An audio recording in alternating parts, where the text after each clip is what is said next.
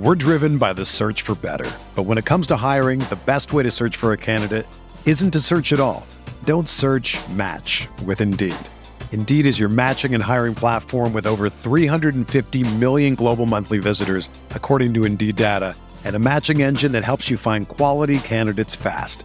Ditch the busy work. Use Indeed for scheduling, screening, and messaging so you can connect with candidates faster. Leveraging over 140 million qualifications and preferences every day, Indeed's matching engine is constantly learning from your preferences, so the more you use Indeed, the better it gets. Join more than 3.5 million businesses worldwide that use Indeed to hire great talent fast. And listeners of this show will get a $75 sponsored job credit to get your jobs more visibility at Indeed.com slash BlueWire. Just go to Indeed.com slash BlueWire right now and support our show by saying that you heard about Indeed on this podcast. That's Indeed.com slash BlueWire. Terms and conditions apply. Need to hire? You need Indeed.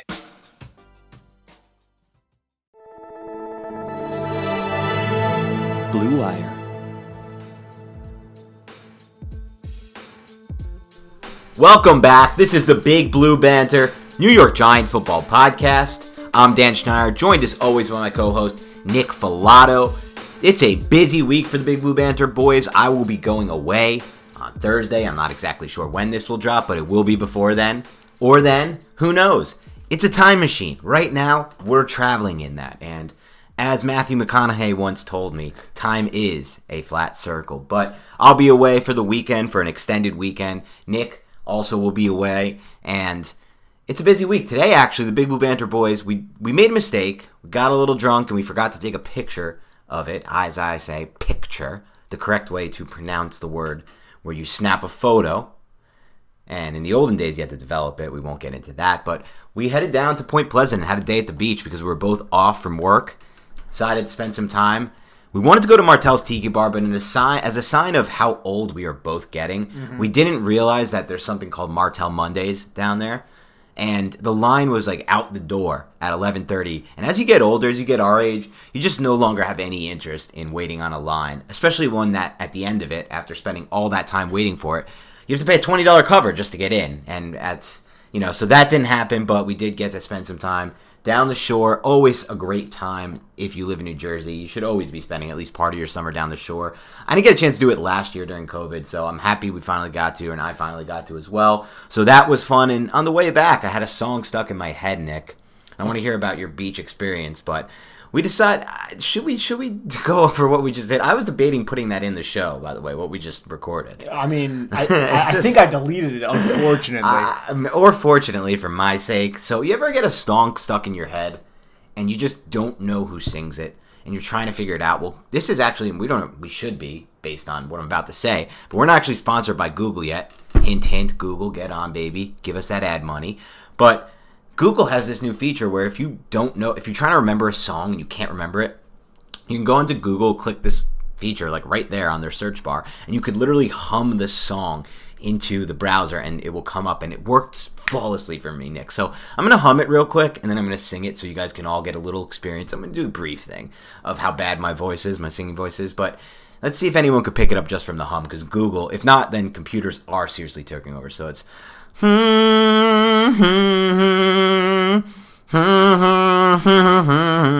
so it ended up being Time by Hootie Blowfish, and I wanted to know what it was because I thought it was another Pearl Jam song because he has that back in the day, like I feel like that those '90s rock bands have that same exaggerated voice. Where like if you met Eddie Vedder, would he be like, "Hey, I'm Eddie Vedder"? They, is that how he would introduce himself? Like, how did these? is this just their voice on song? There's no way they talk like that, right? No, I highly doubt they do. And I think Vedder's been on Rogan. Uh, so he had somebody recently who okay. was like an '80s or '90s rock stars. I don't think he was talking like that, but right? I, I never really got into a to Pearl Jam, to be honest. That's the uh, main reason I can never get into Pearl Jam because I hate the voice, and I feel like the voice is such BS. He's, like, a, he's iconic though too. I know yeah. everybody loves Eddie Vedder and Pearl Jam. Like maybe I got to give him a second chance. I'm sure some of the riffs I like. I'm sure the music is written beautifully, but when you have that exaggerated voice, like. Jeremy, Jeremy spoken, class girl. the big Anyone, how does this sound? is this is this what you guys want? Three minutes of Eddie Vedder talk? Well, you got it. But now we're going to transition to Giants football because this is going off the rails fast. And just and for those of you who like that or didn't like that or whatever, feel free to hit me up on DMs. Let me know if you support my opinion on Eddie Vedder and Hootie and the Blowfish and all those kind of singers who, you know, tend to have that exaggerated voice. But remember, if you need to hum a song and you want to know what it is, head over to Google. It's pretty legit. I'm telling you, uh, Subway's never going to sponsor us after that, last yeah, podcast. But Google should. Google should. And we're screwed on the Subway front. And honestly, that's a fine place to be. I'm completely fine with that. But today we're talking Giants interior offensive line as we continue forward, marching ahead to July 27th. We're finally going to get some actual content to break down, some actual plays, some actual footage from camp, hopefully. Until then, we're breaking down the depth chart, and we did the offensive tackle group. Now we're going to do the interior offensive line group. And I want to start you with this. On our last show for the offensive tackle group, we rated them on a scale of 1 to 10 versus the NFL. We gave them each, we both gave them a 4. We haven't agreed on an exact number in a while, so it felt good. We both gave them a 4. I want to hear, Nick, on a scale of 1 to 10, how would you grade the Giants' interior offensive line? I'm going to say a 2 right now because it's less than the tackles. And I'm not saying that they're going to be the worst interior offensive line in the league, but there's a lot to prove there. You need all three of these guys to kind of develop and take that next step. We were pleased with what we saw from Nick Gates. We'll go over it a little bit later, but you still need to see a little bit more consistency from Nick Gates. He wasn't one of the top 15 centers in the league. Neither was either of those guards. Neither of those guys were top 25. Uh, well, you can even say top 40 guards in the league last year. So right. Will Hernandez, COVID kind of cut his season a little bit short. He came back and was used sparingly because of you know all the complications he may have faced, and now he has to step up and presumably play right guard. That's a big question mark. So dude, I, gotta go with two, and that doesn't give me a, uh, you know, it doesn't make me happy to do that. But at the same time, I'm saying that you can easily surpass that if the development happens, and we're not gonna find that out until we start seeing some football. Yeah, I think it's a fair assessment when you consider like the reality of the situation, which is one one of their projected starters was remember a fifth round pick. Fifth round picks are mostly bust in the NFL. He played, I get it. He looked okay to pretty good when he was pulling, I guess. I would say it's more like average. He was not a great uh, power blocker right on down blocks or like right on the point of attack, so that wasn't by any means above average. And he was probably one of, if not the single worst pass protecting left guard in the NFL in Shane Lemieux. Then you have a guy in Will Hernandez asked to move positions to right guard had a really bad 2020. I think a lot of that was COVID. We'll get into a little bit more of that later. And I'm not going to spoil it before we get to individual breakdowns, before we get to the questions facing position or the bold predictions. But I actually weirdly have more confidence this year in Hernandez than almost anyone on that interior group, which is crazy just to think about. I have a weird good feeling about Hernandez going into this year. I don't know why. It's hard to explain. It's just kind of a gut feel, which we'll get into a little bit of. But the point is, that's still a feeling. And as far as Gates goes, we loved him he exceeded all our expectations. But then you look at something like, you know, I want to call it, you know, again, with a grain of salt, and we'll take it with a grain of salt. But Pro Football Focus, which is again the only outlet that's grading these individuals on an individual, or these players on an individual basis on the offensive line, and that's doing it for all 32 teams, graded him out as an average offensive lineman below that mark that you just went over. So with all that in mind, and the depth piece only really being Zach Fulton, who was really bad in 2020. And again, I think he can bounce back too, to a lesser extent than Hernandez. It's not fair to give it any higher than maybe I'm, what I'm going to give it, which is based on my weird gut feel for Hernandez having a good year. I'm going to give it a 2.5. Still not great. I'm going to go with the Dave Portnoy scale. We got to give the uh, the uh, what do they call it? The points, the decimals. But one bite, everyone knows the rules. Yeah, we're in the same range though. Exactly, we're in the same range though. So it's not a group we can feel too confident about. I don't think going into the season. Yeah, and I I would 100% agree with you. And again, for all the listeners, that does not mean that they can't take the step forward that is necessary for them to become a playoff team. That's well within the reach for them, but they all kind of need to do that.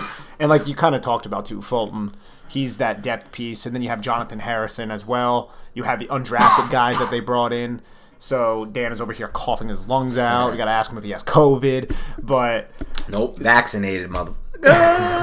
but at the same time, I can see why we're a little, we're all hesitant as Giants fans. Yeah, as we should be. Let's get to some individual breakdowns for my lung collapses, and we'll start with the left guard, the projected starting left guard, Shane Lemieux. I have a question for you with Shane Lemieux. Pro Football Focus basically painted a picture of him being the single worst pass protecting guard in the NFL. They also painted a picture of him being a well below average run blocker. So overall, they painted a picture of him the worst or one of the three or four worst guards in the NFL. Because I always wonder with Pro Football Focus if they got one grader who's assigned to one player. And I don't even though I worked for them for six years, I still don't know their process there because I was in the fantasy department and I had nothing to really do with the grades. And so I always wonder, like, is there one guy assigned to Shane Lemieux and he just thinks he's bad, and then he kind of gets the bias in his head that this guy's bad, then he sees another game and he gives him these. Because, eh, eh, and again, this is the reason we don't love Pro Football Focus, even though it's the only individual grader, because it just seems like it's too wide of a scale. If you're giving a zero grade in one game but a 50.7 in another, there shouldn't be, that leaves too much variant error for variance and a margin, or I'm sorry, error for margin and variance because the difference between a 50.7 and a 0.0 grade should be massive. Like, and I doubt it was. If we looked at the All 22, I doubt we look at those two games, whatever they may be, and say Lemieux was definitely 50 points or whatever it may be lower. So, my question for you, Nick, before we get into anything with Lemieux is do you think they were fair on him? In terms of pass protection, he was pretty bad. I'm not gonna lie. I think he was a better run blocker than than Pro Football Focus is giving him credit for, and I and I also think he did a little bit better maybe than what you were saying on those down blocks at the point of attack. I think he is solid in, in those areas as a run blocker, especially considering the fact that he was a fifth round pick.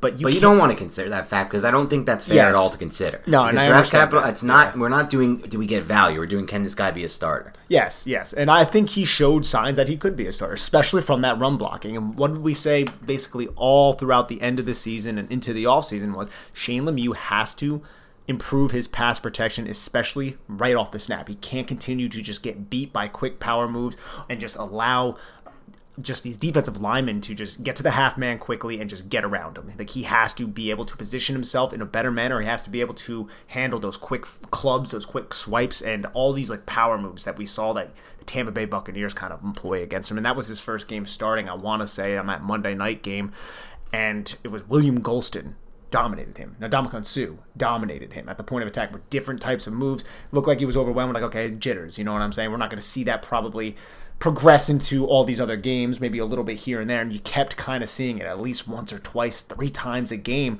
where it was, you know, second down and seven. Daniel Jones doesn't even hit his back foot. He has someone in his face. He has to try to escape, and then he goes down, and then the play is just dead. The drive is dead. You can't have you can't allow defenders to have that kind of interior pressure. And that was definitely Shane Lemieux's biggest just uh, negative mark on him in his rookie season. Can that be fixed? Yes, it can be. I would imagine because you know he had his athletic limitations coming out of Oregon, but I do believe with more reps, with more experience, more time in the weight room, he can hopefully kind of fix all of those things, especially from a positioning standpoint. It seemed like a lot of those young guys with Marc Colombo and on that offensive line had problems with framing their blocks. They did.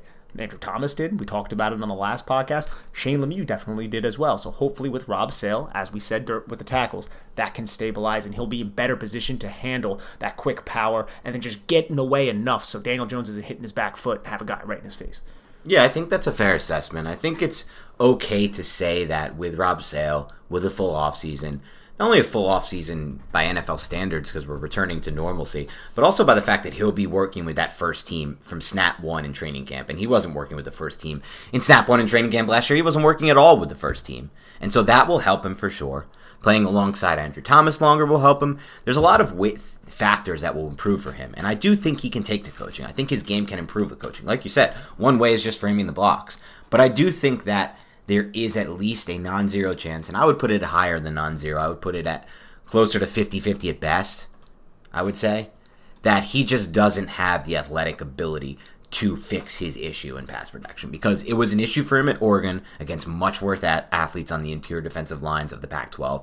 It was an issue, a major issue for him in the NFL last year, and that lower body quickness, that was really, if you look at his scouting report, that was what everybody was worried about. That was the reason why a guy who started that many games at Oregon, who delivered that much as a run blocker, who has decent size for the position and decent length for the position, more than decent, above average, was still viewed and billed as a day three pick because of that lower body explosiveness. Can he get up into that stance quick enough? And that may not just be something that can be coached in my mind. It's it's hard to say that like can you coach someone to get more quickly into that? Or if he starts to kind of think about that too much, he's gonna get off balance and he's gonna put himself in a worse position. I just don't know if the natural lower body fluidity and athleticism is there for a player like Lemieux. And I think that's fair to question. I mean, he had 104 true pass sets last year, and he gave up 14 pressures on those. And he had what 299 total pass sets, 25 pressures, which ranked tied for 24th in the league, but again, he only started half the season. So it, it's not great, but again, rookie, fifth round pick, all those things kind of get thrown into it. You need him to take that step if you want this offensive line to be as effective as we're going to need it to be if we want the Giants to actually go to the playoffs, actually make a playoff run. We all kind of talk about the NFC East like they're terrible because they were terrible in 2020, but they very well might not be next year with Dallas, yeah. with Washington. Philly, I'm not as optimistic on their chances of being a quality football team, but the other two I am. So uh, this division, I mean, the Giants really have to earn this, dude. And if the offensive line is trash, Daniel Jones isn't good enough to overcome that, even with these other weapons. Yeah, you're completely right. But I do want to give a little bit of context to what you said because it is 25 pressures allowed on 299 snaps. The NFL leader was 46 pressures allowed by Dakota Dozier, but that was on 614 snaps. So if you just prorate that, Shane Lemieux is is allowing 50 pressures over that, and he would have, on a prorated scale, allowed the most pressures in the NFL at the guard position. So that needs to be put in context. He was arguably the worst, single worst pass protecting left or offensive guard in the NFL last year. And the tape checks that out too, which is unfortunate. Which sucks, yeah, it's not like oh, just, he just kind of missed a stunt and it was Nick Gates' fault because Nick Gates was supposed to be. No, it wasn't. It was less communication issues. That's the biggest issue with Lemieux. I would have loved it to just be communication issues. Yeah. To me, it just could be athletic limitations. Like how much of a jump can someone have with coaching, with Rob Sale, with the full offseason, all the yada yada stuff that literally every guard in the NFL gets. So we don't want to too much overrate. But assuming, let's take the leap and say the Giants are going to get some of the best offensive line coaching in the NFL, or let's say they get top 10 offensive line coaching from Sale. In, my, in your mind, Nick, with that included, a full offseason, a better Andrew Thomas because he's more used to playing in the NFL, a better Nick Gates because he's more used to playing the center next to him on his left and his right, can you jump from the single worst, basically, offensive guard and pass protection in the NFL? Where's the ceiling? You know, like from one year to the second for a player like that, what should we be expecting as a ceiling? And then maybe as the middle ground, and then uh, we know what the worst case scenario is. We don't need to go over that. There's a chance he just doesn't improve. But where's kind of the middle ground and the ceiling for a player like that in your mind, given that context? I would say he can probably improve to league average, and I, would I would welcome that to be honest. In yeah. pass protection is what I'm talking as about. As a ceiling just, or as a middle ground?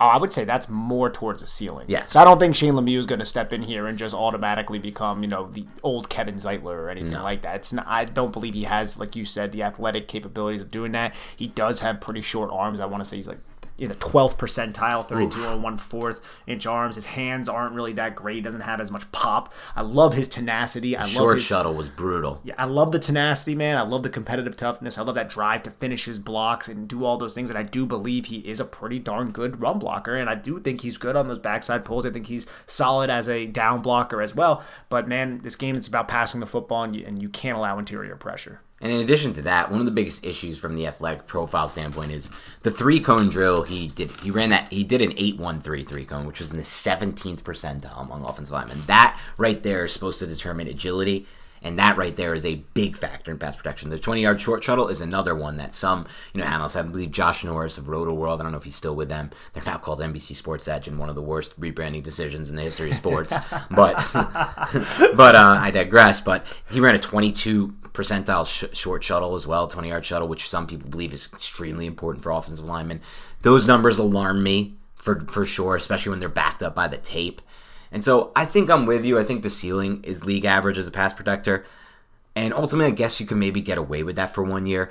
But I do think the Giants might have made a little bit of a mistake banking on youth here this offseason and not trying to find a way to carve out a few more million to maybe spend at that position and say, you know what, Shane, you're young, we get it, you were okay, but in there, or they don't say it to Shane. Maybe they say it to each other in a meeting room. They say, "What's the ceiling with Shane? Are we really? Do we really want to risk this season where we've put all our eggs in this basket with Jones and Golladay and Toney and the defense improving and put it all on a guy who may never improve, to be honest, and ceiling is more like league average. I just feel like it's a little, it, was a little bit of a stretch. I, I feel like less so that decision with Matt Peart is not as much of a stress because Peart to me just has the athleticism. Peart has the profile. Peart was a little bit of a higher draft capital, which is a good thing, but more so he just has the profile to maybe with coaching take a boom light year type step. I just don't know if I see that light year type step out of Lemieux. No, I, and I would agree with that too because Peart does have the feed, he has the length, he has everything that you kind of want to build into somebody. Now he just needs to kind of put all that together. Good coaching can help unlock that. Right. When you have limitations, like Shane Lemieux has some limitations, it's going to be harder to unlock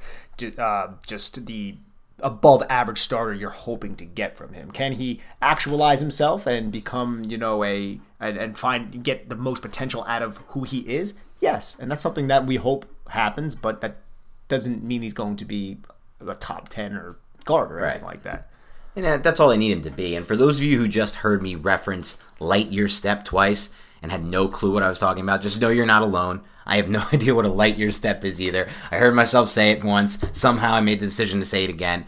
Light year step is not a thing, but you know what I meant, like a big step forward. No, yeah, we, we got you contextually. Yeah. yeah, just use the context. All right, let's move on to the next player on the interior offensive line, Nick Gates. Before you break him down individually from your perspective, Nick, I will ask you this when it comes to Nick Gates to me, and I know during the season, I think I was a little bit higher on Nick Gates than you were, just from our discussions, looking back at our podcast, all the all 22 breakdowns we did. I just felt like watching, and this could also just come from you knowing more about offensive line play than me, but I felt like when I watched the all 22, he was just always doing things I love, man. He was always looking for work. He was always doing, had, had one or two great blocks at the second level every game, it felt like. I felt like he was nasty at times when I needed him to be. And I just felt like this was a really good center. But my question for you would be this not why did I feel like that and you didn't? My question for you would be, why does Pro Football Focus kind of view him in a different light because he did not grade out very well in Pro Football Focus. He graded out a little, I believe, below average at the center position. What would be your takeaway? And it doesn't don't have to go into why Pro. What would be your takeaway for maybe why they did that? I guess,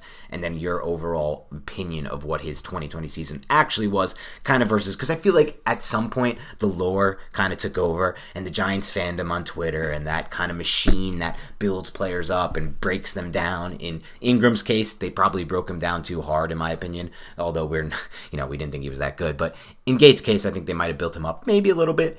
Do you feel like that's the case? What do you kind of put into, I guess, yeah, like I said, why Pro Football Focus had those grades. Yeah, I don't know how uh, Pro Football Focus does the grades exactly, but I would say that he was probably around league average to maybe slightly below, but that was still so much more than what I expected right. from him coming in. So he definitely surpassed what I believed he was going to do. So he opened my eyes from that standpoint. But I'd say they were just reps, man. Like if you go back and you watch Week Six against Washington, he was getting tossed around by mm-hmm. Daron Payne. Okay, Daron Payne owned him at the point of attack. I still think he has those struggles against uh, against stronger, just brute strength type of noses and one shades like the Daron Paynes of the world. Not to toot your horn too much, Nick, but that was literally what the point you made before last season. We had this exact conversation about Nick Gates before any games were played, yeah. and we knew he was going to be the starting center. This was your concern: is he going to be strong enough to hold up at the point of attack? Yes, but but he still he showed more strength than I than I thought. To be mm-hmm. honest, I thought he definitely played stronger at the point of attack and a more consistent level than I thought was going to happen.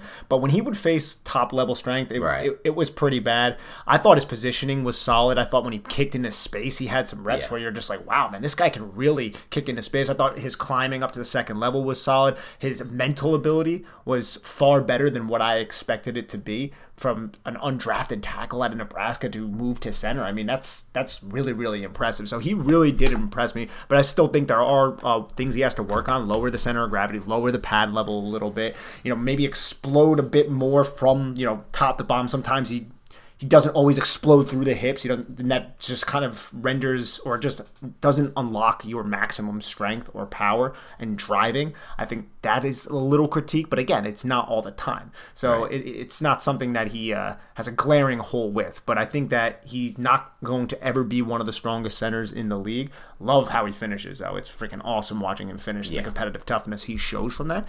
But I'm not really 100% certain the ceiling on the strength portion of Nick Gates relative to other centers, though.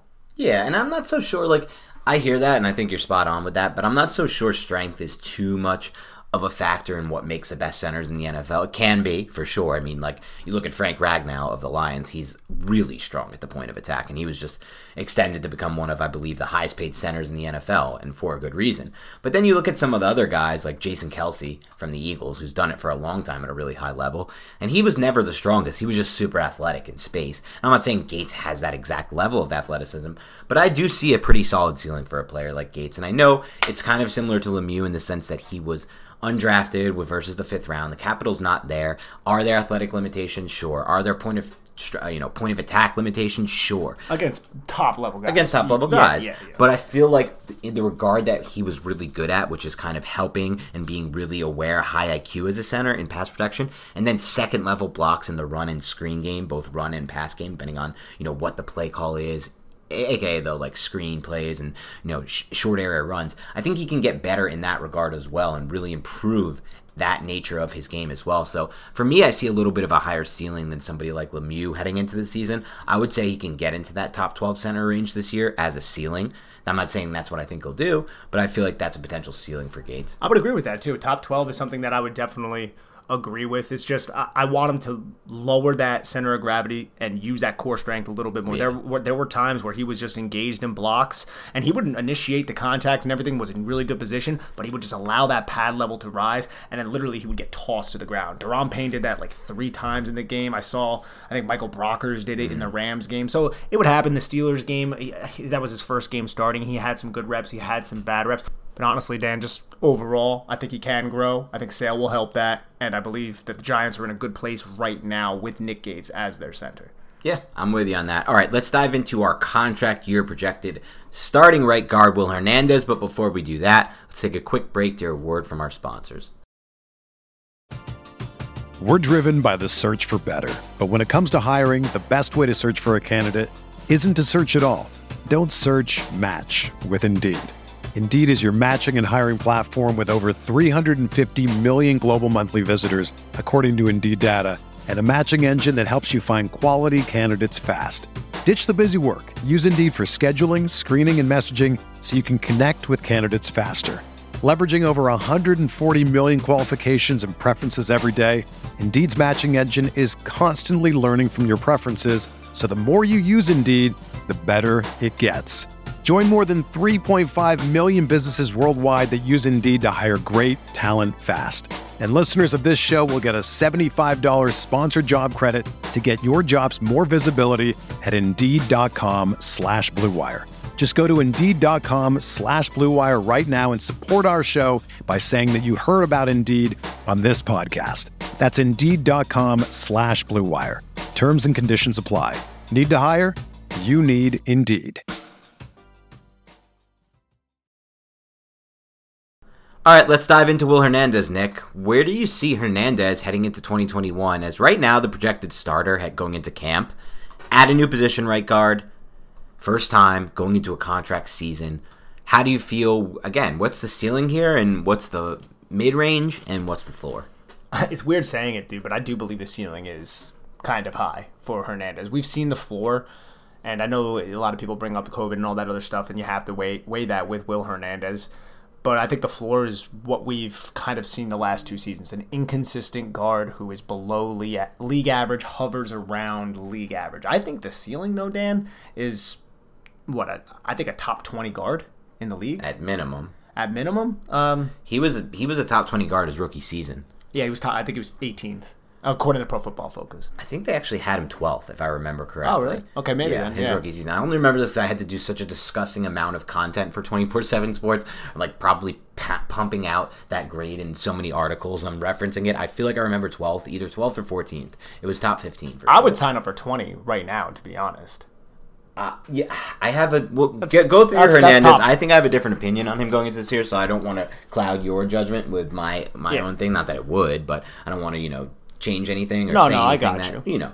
But let's hear what you're. Let's let's let's hear more on it. No, I was just. I mean, top twenty is something I could definitely sign up for. You're right; it, he'd probably be better than that. He just needs to take a pretty astronomical jump from a consistency standpoint because he was Yes. entirely too inconsistent last season. Because there are reps of him driving people to the deck, there are reps of him looking for work, nailing guys, helping his teammates, climbing to the second level, doing a good job picking up linebackers, pulling into space, being a solid lead blocker, even though he is a little bit boxy. There's a lot of reps of him doing all those things. There's reps of him just being basically like a gigantic gorilla with his anchor, like just absorbing contact through his hips and just exploding and like pushing the defensive lineman back who has momentum coming into him. And then there are reps where the guy goes into him and then he gets put right on skates. He jumps in the air to try to reset his feet and then he's right back into Daniel Jones. So it's just like, why isn't this product consistent. And that was basically throughout all the games. There's positive reps, there's negative reps. If you look at my computer screen right now, Dan, there's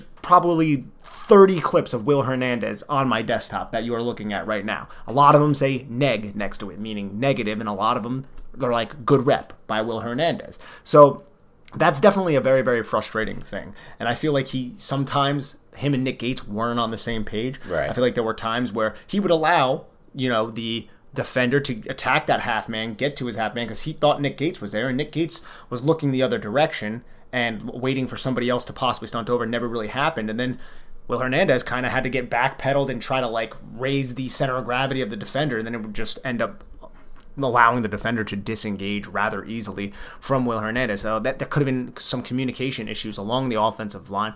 Overall, man, I mean, last season, I don't want to say it's a season to throw out, but we expect more from we expected more from Will Hernandez up to this point. We haven't necessarily received that outside of 2018. I think Yeah. he can give us that in this season. And you mentioned it a little bit before that you're optimistic, more optimistic about him than Lemieux and Gates. I, I think I'm in the same boat with you.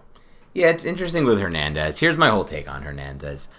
I am going to go ahead and say the Giants are very optimistic about the decision to move him from the left to right side because I feel like in their playbook, they feel like it will better utilize his skill set. Why? Because they don't really want him pulling in space. And I think he's going to pull a lot less in space on the right side based on what we saw from them last year because Zeitler did not pull as much as Shane Lemieux pulled. And I don't think that's going to change this year if Hernandez takes over for Zeitler. And why? Dude, It's hard to predict because it seemed like Hernandez would be a good puller. But when you watch him in the pro level, he's too boxy. That's what it is. It's simple as that. He's just very boxy. But at the same time, Nick, I think that boxiness is what really helps him in pass protection. And I think when I watch Will Hernandez, I feel more confident with him in pass protection than any single player on this Giants offensive line. And that's crazy to say because there were some inconsistent moments last season, which I believe a lot had to do with the COVID issue and a lot had to do with the fact that he was playing next to Andrew Thomas during the first half before he got COVID, when Thomas was playing at a disastrous level, and then he was playing Nick Gates for the first half of the season before he got COVID, when Nick Gates was still learning the position. But you take out some of those, you add in some of that context, and you still have a guy who gets really quickly into that pass blocking stance and can just stonewall you. And it looks like he's been taking that pass blocking stance, you know, thousands upon thousands of good reps there. And I know it's not always there, I know it's inconsistent, but during that rookie 2018 season, he flashed a level of offensive line play that not a single person projected to start for the Giants on the offensive line this season flashed. Andrew Thomas at no point flashed that level of upside. Not upside, but flashed that level of performance and production. Matt Peart didn't have many reps, but didn't flash that. Nick Gates did not flash that. Shane Lemieux did not flash that. So he still has flashed that production ceiling that on the field, I know it was all the way back in 2018, but on the field was at a higher level than anything they have right now. And I still feel like the floor is a little bit higher too because he's not going to be asked to pull as much. He's going to be fully recovered off of COVID. He worked on getting his body down, I believe, 20 pounds in the offseason, which is only going to help him. He didn't look like he was in his best shape last season, even before the COVID. And obviously, the COVID offseason also impacted him because he couldn't work out normally in gyms, you know? Everything was different last March, right? Last March, last April. Hernandez maybe didn't train the way he should have or wanted to for the season and get in the shape he wanted to be for that week one game in the season. And so I think all of that is fixable. But from a raw standpoint, the things that aren't fixable, things that you can't coach or you can't train to be- get better at. He has better than a lot of players on this Giants roster, and I think the move to right guard is going to help him. And I really feel confident about Hernandez coming into this season. I think that's an excellent take, to be honest. You want to know one of the most underrated qualities about Will Hernandez is his ability to unlock his hips and recover if he is beaten Yeah. pass protection or if a stunt does get by him. Mm-hmm. He's so fluid with his hips. And this is something I saw at the Senior Bowl back in 2018. I remember watching O line, D line drills, and I remember exactly where I was sitting. I was looking down. I was like, damn, Will Hernandez has some good hips. And it's you, you still saw it on tape this year against the Rams. You saw it against Washington in week six. There were plenty of times where a stunt would fool Andrew Thomas, and Will Hernandez had to make Right. sure that transition with Andrew Thomas was clean. And then he's peeking. He's doing this, man. He has his hands to his left, and he's peeking to his right, and then he just unlocks his hips while his hips are facing left. Quickly unlocks his hips, puts his foot in the ground, and he's able to just get enough of the defender to kind of shove him into Nick Gates, and that allows Daniel Jones to you know step back and reset his feet to fire the football. That happened a lot, bro. Yep. So that is something that I'm really excited about. But yeah, I, I'm probably.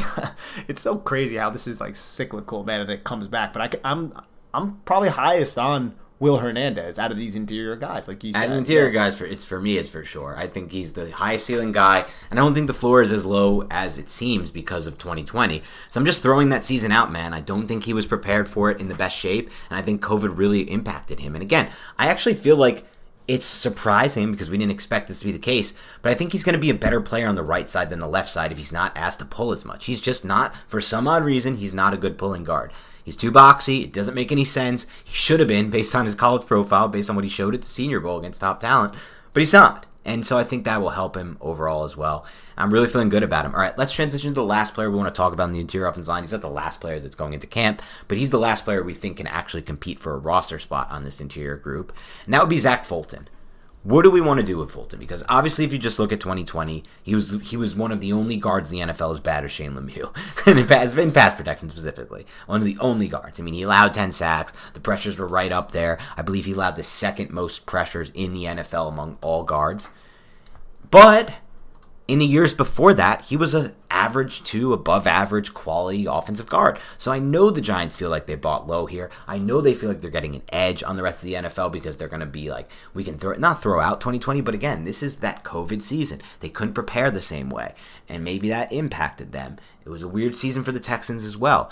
Where do you make a Fulton? Is he a good depth piece for the Giants, or is he somebody who you think is just kind of going to continue to on this trend trend that he showed in 2020 where he's just a really bad guard to be honest I mean, the Texans' entire organization was just a Right. mess, as we've kind of learned. So that you can kind of weigh that in, but I, I don't want to rely on Zach Fulton. Similar to I don't want to rely on Nate Solder. We hope Shane Lemieux and Will Hernandez are solid in place and they stay healthy. But if he is thrusted into the lineup, I mean, he's going to have to play better than what what happened in 2020. I mean, I remember when the Giants signed him, I dove into his film, man, and he was just out of position, always lunging, high pad level, bad hand placement, poor timing, in pass protection, and, and you know, that, that offensive line, the, the issues along it were, were you know, well documented. It wasn't a good offensive line, but he was one of the worst members of that offensive line, if not the worst starting member. You talk to anybody who follows the Texans, they they absolutely despise this guy, and he's going to be 30 years old in September. That's still relatively young, and like you said, bro.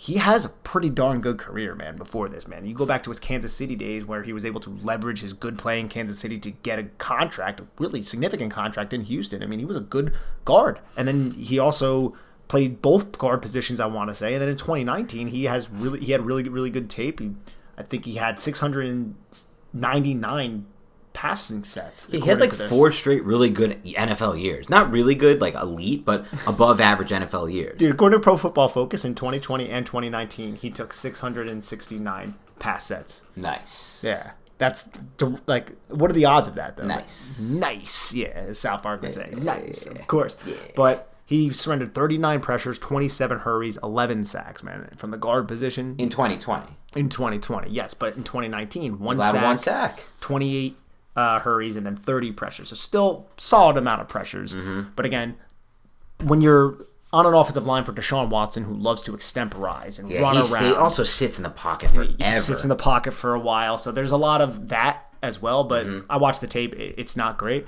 But maybe in a better situation, and in a situation where he's going to be the backup, and he he can. I don't want to say develop because he is an older player and he's more of a veteran, but learn this system and Mm-hmm. possibly be in a better situation. Maybe he can unlock that 2018, 2019 self. But if he can't and he does find his way onto the field, it's not going to be pretty, bro. it won't be pretty, but I still think I'm a little more confident in Fulton than I was before we went into this because just diving a little deeper before the show, he really was a pretty strong to above average player for a four straight year span, including as recently as 2019. And I do believe in these this COVID season excuse. I really do. I don't think these guys were able to train the same way they were used to. Remember, these guys aren't in the building during those COVID months. They weren't allowed back in the building, I don't think, until training camp. So they were asked on their own to train on their own with all the COVID rules in place in whatever state they were, you know, residing in. I just feel like it was a weird season for a lot of these players. I don't feel as negative, or, or not negative, that's not the right word, but as worried about Fulton as I was specifically. And again, I don't think there's just like good guard depth to be found anywhere on free anyway. He's also So a like- center too. so- yeah, and he can play center if they need him to. Hopefully they won't because we like Gates there, but I feel okay about that. All right, let's wrap up with Jonathan Harrison, Kyle Murphy, Brett Hagee, Heggie, Jake Burton, Chad Slade, anything there. I don't think any of these guys really have any real shot to make the roster. I think the Giants will go with one fewer lineman. Maybe they give one extra roster spot here, but I think they're going to go seven. What do you think? I think Chad Slade or Kyle Murphy will make this roster. I think Hagee will get stashed on the practice squad. I think Harrison has a chance to. It seems like they like him. And then Burton, I, he'd probably end up on the practice squad too because he's played tackle and guard at the collegiate level for UCLA. They'd have Baylor. to go with eight or nine linemen to get both of Slade and Harrison on there. Nine if they want. I mean, assuming they don't cut Fulton or Solder. Yes, yeah, that's where it's going to get a uh, a little hairy, I guess you could say. I'm not because Fulton can play center and he did extensively yeah. in 2017 for the Chiefs. Harrison could be up in the air, and there's also the Kyle Murphy effect. He can play all over the line, but I just we just don't know about his development. I think they're interesting pieces to talk about. I think a lot of them will end up getting stashed on the on the practice squad, but ideally, unless one of these guys progressed, you know, far more than than what we expected. We don't want to see any of these guys on the football field. And those are players we'll pieces. learn more about in training camp anyway. Yeah, that's going to be the thing. We're going to learn a lot more about them in training camp when there's actual live pads. When I mean more, I also mean if they have any real shot to make the roster. To be oh, honest, yes, that, there may not be a place for them. Absolutely, and Hagee, we'll find out. Hagee's somebody I, you know, watching a lot of Kadarius Toney film. You see him, yeah. and I don't see the strength there mm-hmm. uh, too much, but he's just that veteran guy, smart guy, always in the right position, picking up stones, right. mental processing, that kind of hard nosed, tough grit type of center player. But uh, you know he's gonna have to outcompete guys like Kyle Murphy, who's been around now. They seem to like Harrison. Chad Slade's been around. He's put on some weight, looks good for the position. He also can play tackle as well, so he might have the upper hand too. Yeah, makes sense. All right, let's get into some questions facing the position. I'll start with this one, Nick. Give me a 1 to 10 scale. Hernandez is signed to a second. Will Hernandez is signed to a second contract with the Giants? 1 to 10 scale. Okay. I'm going to say in this situation, the Giants make the playoffs. Dave Gettleman is retained, and Will Hernandez is signed. I'm going to give it a six. And I think it's going to be a little bit of a cheaper deal, backloaded, because the Giants are in cap hell in 2022. Yeah, I don't think they're in. I know Kevin Abrams mentioned that, or it's kind of been talked about that he mentioned that. I looking at their cap situation, I don't think they're in cap hell. They won't be in an actual cap hell until they re until yes, or yes. if they re-sign Daniel Jones Saquon. and Saquon Barkley. That will put them in legitimate cap hell. Then they won't have contract. Then they'll have to start cutting players once they re-sign both of those players. If they re-sign both of those players, big if too. Big if. It should be a big if. It better be a big if if you're doing things right and if you're not falling in love with the guys who Dave Cunningham we already know loves both individually and to massive extent.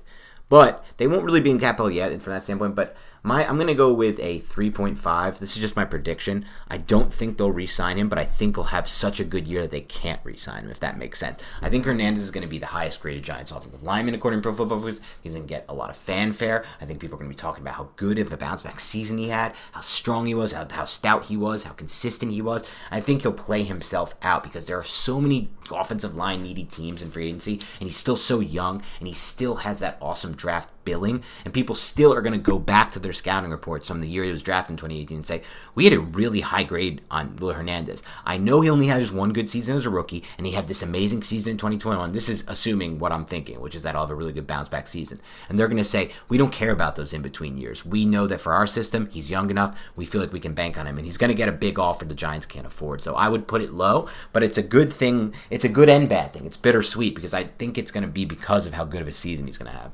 Absolutely, and I would sign up for that really good season, and he could realistically play himself out of the Giants. But if he has yeah. a, you know, I don't want to say mediocre, but if he has an average season, I could see him possibly being retained. But it, on a one-year deal, I can see it. But it, anything else, he's too there's young. Also the franchise tag too, which is like no, no, no. Thing. They can't afford to franchise tag him. Yeah, no.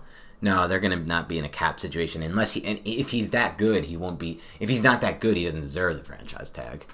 Yeah, it depends if he was average or whatnot. I'm just trying to look forward that to this guard position. Like, what are they going to do after this season? Gonna have to keep especially if Shane Lemieux is, is not good. Yeah, that's going to be an horrendous situation. They'll have to keep drafting him, and they'll have to sign some guys like the Steelers just did with Trai Turner, somebody like that, you know, or a lower level fill-in veteran stopgap. And you could get stopgaps at, at at interior defensive line. You can get stopgaps at interior offensive line. It may not be what you want personally. Yeah. I'm not a believer in that. I think you should be looking to upgrade all five positions of the offensive line at all times, and you should not be looking for stopgaps too often. But in their situation, with how much they have of strength at all other spots in the roster, with the exception of maybe quarterback and at this point, it's inside linebacker, quarterback. That's about it. And the offensive line.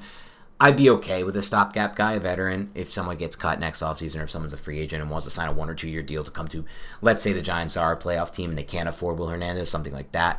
But, you know, they look like a potential playoff contender for 2022. Some veteran may sign a one year deal for a decent price. You don't know. It's Yeah, they de- possible. They, definitely could. I mean, I think it's going to be, I don't know, maybe a little bit difficult to sign him to that long year, de- uh, longer deal with Daniel Jones, Saquon Barkley, with their contracts pending, especially if both of those guys end up balling out this year. Dave Gettleman selected both of them, and there could be that you know both of them get retained if they can prove to live up to the billing that they were drafted. Especially Daniel Jones, a sixth overall freaking pick. I would love for him to take that step forward, but. I mean, we're gonna have to wait and see if that actually materializes. But Yeah. no, man, Will Hernandez. I do want to be on the record as just saying, and I know you don't disagree with this, but I want to be on the record as, and if you disagree with this, I would like you to say it. Yeah. Actually, by the way, but otherwise, I want to be on the record that Big Blue Banter, at least Dan Schneider, Big Blue Banter, thinks under no scenario, even if he has seventeen hundred yards or two thousand total yards, should Saquon is it a plus EV move for the roster building of this franchise to re-sign Saquon Barkley and make him the highest paid running back in NFL history? Under no scenario is that a good roster building move. I don't I don't want that either, especially with all the young talent the Giants have at this moment. That's definitely not something that I would devastating move for their roster. But that essentially says you get what two more years with Saquon Barkley, three if you use the franchise tag on him. But if you're going to franchise him and then not pay him, it's going to be like a Washington football team situation with Kirk Cousins. I'd like that. I think that's Yeah, maybe the best way to play it. That's going to have to be the move because if it's not Dan, then, then that was a horrendous pick because he basically had two seasons Oh, Yeah, ruined it was a bad pick regardless. It's never going to be a good pick. There's no way to talk it into a good pick. We know that. We're Mm. And we love Saquon too. That's like the. it has nothing to do with the player, part, the yeah. person. It's all the other factors. We don't, we've already gone over that. We don't need to Yeah. go back into that. But I think that would be the best move to Kirk Cousins him. Two year franchise tag back to back. I don't think he'll accept that though. I don't think that's how it's going to go. Nor should he probably. In, Yeah. in his mind, if he ends up playing to his As a running back, he shouldn't because you only have so many Exactly. years. But that's all question for later. We don't need to tackle that one now, thankfully. What are some other burning questions that you may have facing the position that you wanted to uncover? if an injury happens to this interior offensive line, there's a lot of versatile uh, players who can fill many positions. We talked about Chad Slade, we talked about Zach Fulton, Kyle Murphy. In your mind, who would be the best player to step up if they can live up to their potential?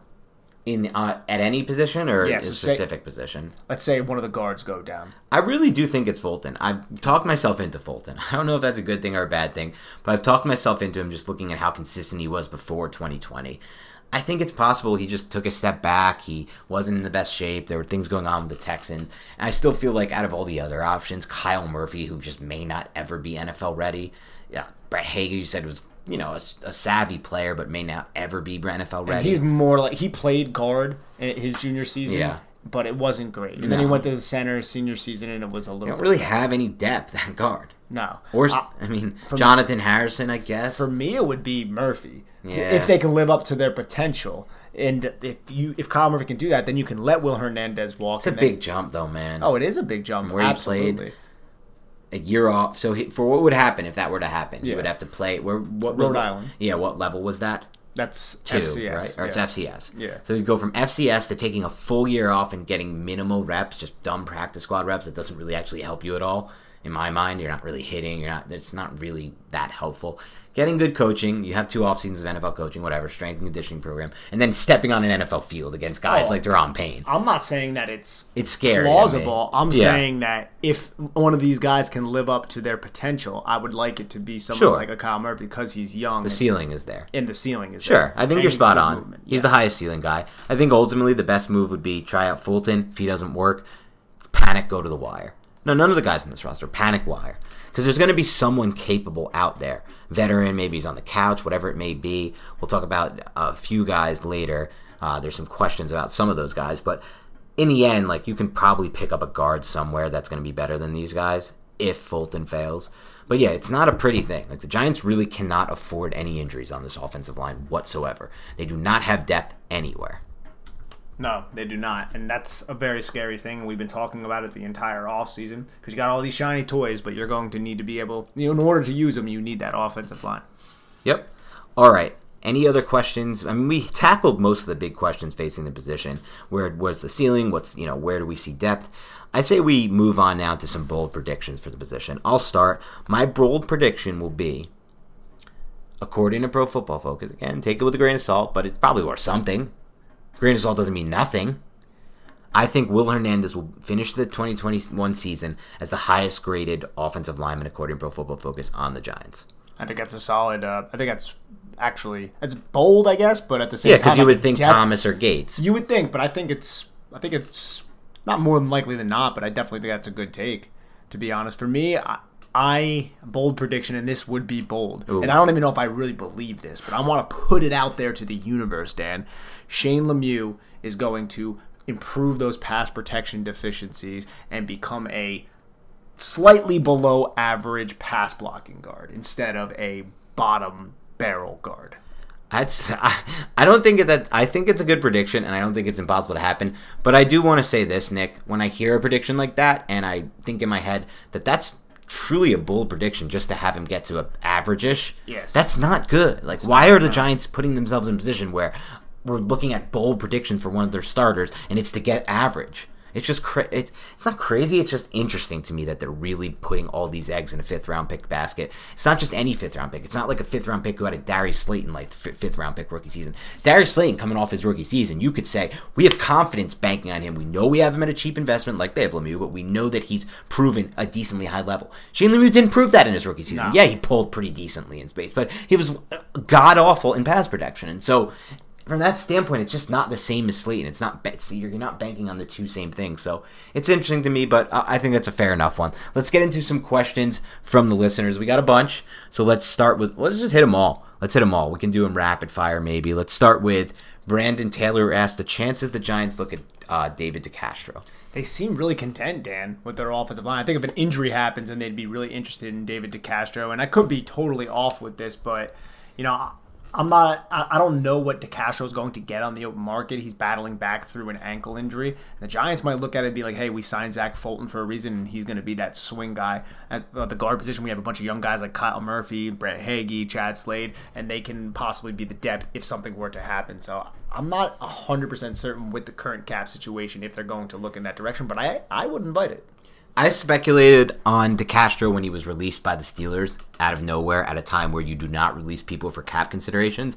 And I think that I'm going to continue forward with the speculation because I got a DM from somebody who worked, who covered the Steelers, and he said, Look, the reason why I, I stumbled into your tweet and I wanted to give you some insight on this. The DeCastro thing is that the Steelers don't th- think that he's done, and you're going to probably hear an announcement very soon that he's retiring from football. Okay. And that made it total sense to me. You don't just cut David DeCastro out of nowhere in June for no cap savings to add a guy like Trai Turner who's been god awful for two years now. It just doesn't make any sense. So I think he'll be retiring. I don't think he's an option. If he is, that's great. Maybe the Giants do look at him if Lemieux struggles in camp, and maybe he says, "I'll give it one more go." But I think the injuries have kind of taken their toll there. Yeah, absolutely. Now we have Michael Donahue that said offensive line was one of, if not, the biggest need this offseason. Why didn't the Giants address it outside of Fulton? It's a great question, Michael. I don't think we have a great answer for it. I know why they didn't address it in the draft. I think the draft was circumstantial. I don't think you should ever, ever, ever force position and picks of need in the draft. That's the bad teams. The teams that do that are the bad drafting teams. So you want to stay on the good side.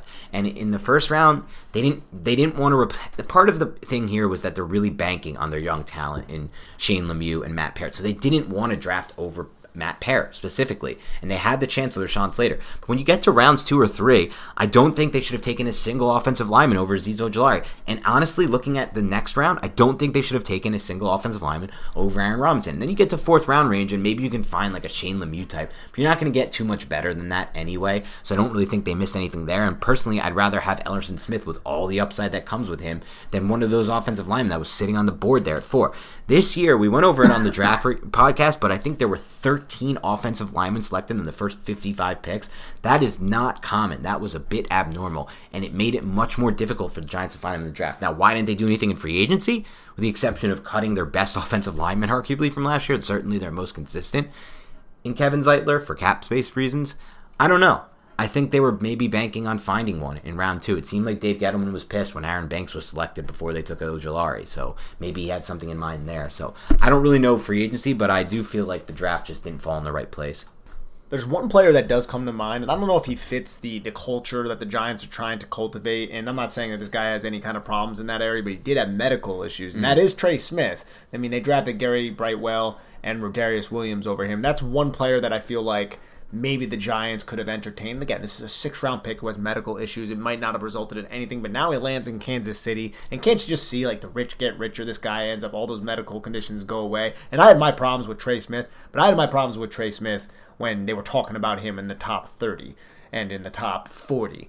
And when you get into the right. well into the hundreds, and into the 200s, yes, I, I, would entertain someone like Trey Smith. So that's that's one thing I think I could say. I, I wish yeah. they probably went in that direction. That's fine. All right. Damage football, damage fantasy football asks, should the Giants have an interest in a veteran like Russell Okung? No, I think they're they're set at tackle right now. They want to start both of those guys, and and then they have Nate Solder. I mean, I would like it if it was you know vet minimum, but it's probably not what's going to happen. Yeah, I don't think Okung is going to come to a team where he's not guaranteed a starting spot, and the Giants have no no intentions of guaranteeing him that. So I just think that he's completely off. He they're off his radar. Yes. So then we have RS Cantor 1. Who do you predict will make the roster? Seems like second team left to right is all vets Slade, Wiggins, Harrison, Fulton, and Solder. And then you have Kyle Murphy and Jackson Barton, who were on the roster all last year, plus the two undrafted guys. Yeah, my prediction for now is that the Giants actually roll with fewer offensive linemen than people expect. I they're going to go seven. Then they're going to go the five projected starters, Nate Solder as the swing tackle, and then Zach Fulton as that interior swing lineman. They might go to eight, though. It seems like more traditional to go with eight, though I do think they have a lot of other potential guys they like, and they're really deep on defense, and it might be really hard for them in their minds to cut one of these defenders. So I'm not sold on them going to eight. I think more than likely this would be the year they don't go to eight. If there's going to be a year they don't go to eight, and if they go to eight, I'm going to probably go out and say Jonathan Harrison. I think that they feel like he's probably the best veteran there. They feel like he can kind of play guard if they need him to. Probably not though, and I just feel like he'll be the guy that makes that last roster spot. What about you, Nick? Uh, I think it's going to be eight, and it would probably be Harrison. Okay. With Slade as somebody who possibly he would be next he has, for me because he has that tackle. It depends on how they how strongly they feel about Fulton. Sure. At center, now they seem like they like him as a backup for the guard position, but do they like him for the backup of the center? Because I don't think he's played it since like 2017. Yeah, I think that's fair. All right, Chris Whalen asks on a scale of one to ten, being plug and play above average starter, one uh, for a one being a total liability, or a 10 is a pu- above average starter. What kind of impact do you see Fulton having? I would say Fulton, say Will Hernandez goes down, Fulton steps in. I'll say like a three. Oh, I'm a little higher. I think it'll be a five or six. I think he has four really strong, solid seasons of tape. So it's like. But I, what, how are we doing this like relative to the rest of the NFL? Yeah, relative to the NFL. I think he can be like a six. Right, I would probably. I'm higher. I know because the 2020 tape was bad. I get it. You pr- if that if he's 2020 Fulton, then that's that would be like one. one. Yeah. yeah. All right. All right. So bleed blue, esque says who is more likely to take a snap this coming regular season, Heggie or Burton? Now, for me, and Burton had played tackle, played guard. Heggie played guard, played center. I'm gonna go with Heggie. Say Heggie just balls out, right? And they're like, you know what? You're gonna make the team over Jonathan Harrison. We're gonna put you there. Nick Gates get injured. Then I think Heggie could be a guy who possibly earns center snaps, and that would be the path for one of these two guys finding snaps. But I think it's going to be unlikely. I don't think any of those players are making the roster, to be completely honest with you. Yeah. But I would go Heggie as well. Um, next one is from Misled Offer. Is Kyle Murphy seen as another potential UDFA project to eventually start? I mean, eventually start. It, it's hard to say, honestly. I think it would just be disingenuous if I weighed in right now because we haven't seen the guy play. I mean, training camp will uh, come back with a different answer. Misled author, to be honest, but it's just difficult to kind of weigh in on that because I haven't seen the guy play in a while. Fair. Just some dude says it's pronounced picture, Nick. Pick Chur with a C. Yeah, I think I actually replied. Did, did I say what now? Yeah. well, what now? Yeah, you know you're wrong on this one, so we'll just let you marinate and sit in that one. All right. Mo Sounds Guy says, How much do the new weapons, Golladay, Toney, plus a healthy Saquon, help? Can How much can they help the offensive line? I think they can help the offensive line if they can win at the line of scrimmage quicker, allowing Daniel Jones to release the football faster. But overall, still, if they're getting beat right off the snap, it's it's not great. But definitely, football is a team game. All eleven guys are going to help each other. I think the offensive line helps the receivers more than receivers help the offensive line. But I still think the receivers can help the offensive line. Yes, me and Nick are both big believers in it all starts up front. The offensive line is much more important to the team than the skill players. We'll always believe that. We'll never come off of that. But having said that, I think that to answer your question, Jason Garrett having more weapons at his disposal and maybe becoming a better play caller can do more for the offensive line than anyone they added, Golladay, Toney, or Saquon. If you call better plays, it will help your offensive line. It is that's how it is. I mean, I've seen enough, man. Sean McVay has not had a good offensive line for a really long time, and that Rams offense still moves the ball with somebody like Jared Goff at quarterback, and I can't wait to see what they can do with somebody like Stafford, despite the fact that that offensive line once again heads into 2021 not looking that great for Los Angeles. And I don't think it'll matter with McVay calling the plays and designing the plays. So I think Garrett can be a big factor in this too. Hopefully he can take a big, big step forward. All right, that's all the time we have for on tonight's show. Thank you again for tuning in. As always, the Big Blue Banter. If you want to help us grow the show and you want to help support the show, follow us on Instagram, NY Big Blue Banter on Instagram. That's NY Big Blue Banter. Then please, please, please head over to iTunes go to rate, review the show, leave a rating and review, give us five stars, write in a question or a comment, and we will answer it or talk about it or have some fun. And then lastly, check out our YouTube page, Big Blue Banter in the search bar. Nick just dropped a film breakdown of Dexter Lawrence. If you missed it, there was also a film breakdown of Daniel Jones from 2020. That's two current giant film breakdowns. Get on over there, watch them, like them. What are you waiting for? What are you waiting for? Oh, see, yeah, that was not the reference. That I thought you were gonna get. I was doing a Rick and Morty reference. Remember, have you ever seen the fake doors episode? Of course. Here I'm selling fake doors. We got this, we got that, we got that. Come, come get them. What are, what are you waiting for? What are you waiting That's, for? that's, fake doors. that's one of the dimensional cable episodes. yeah, the first Yeah, one, the yeah. original. So good. Such a good. All right, we'll end it on that note. Boys and girls, ladies and gentlemen, have a great rest of your week. Enjoy the 4th of July if we don't speak to you before that, but we might. Talk to you soon, and go Giants.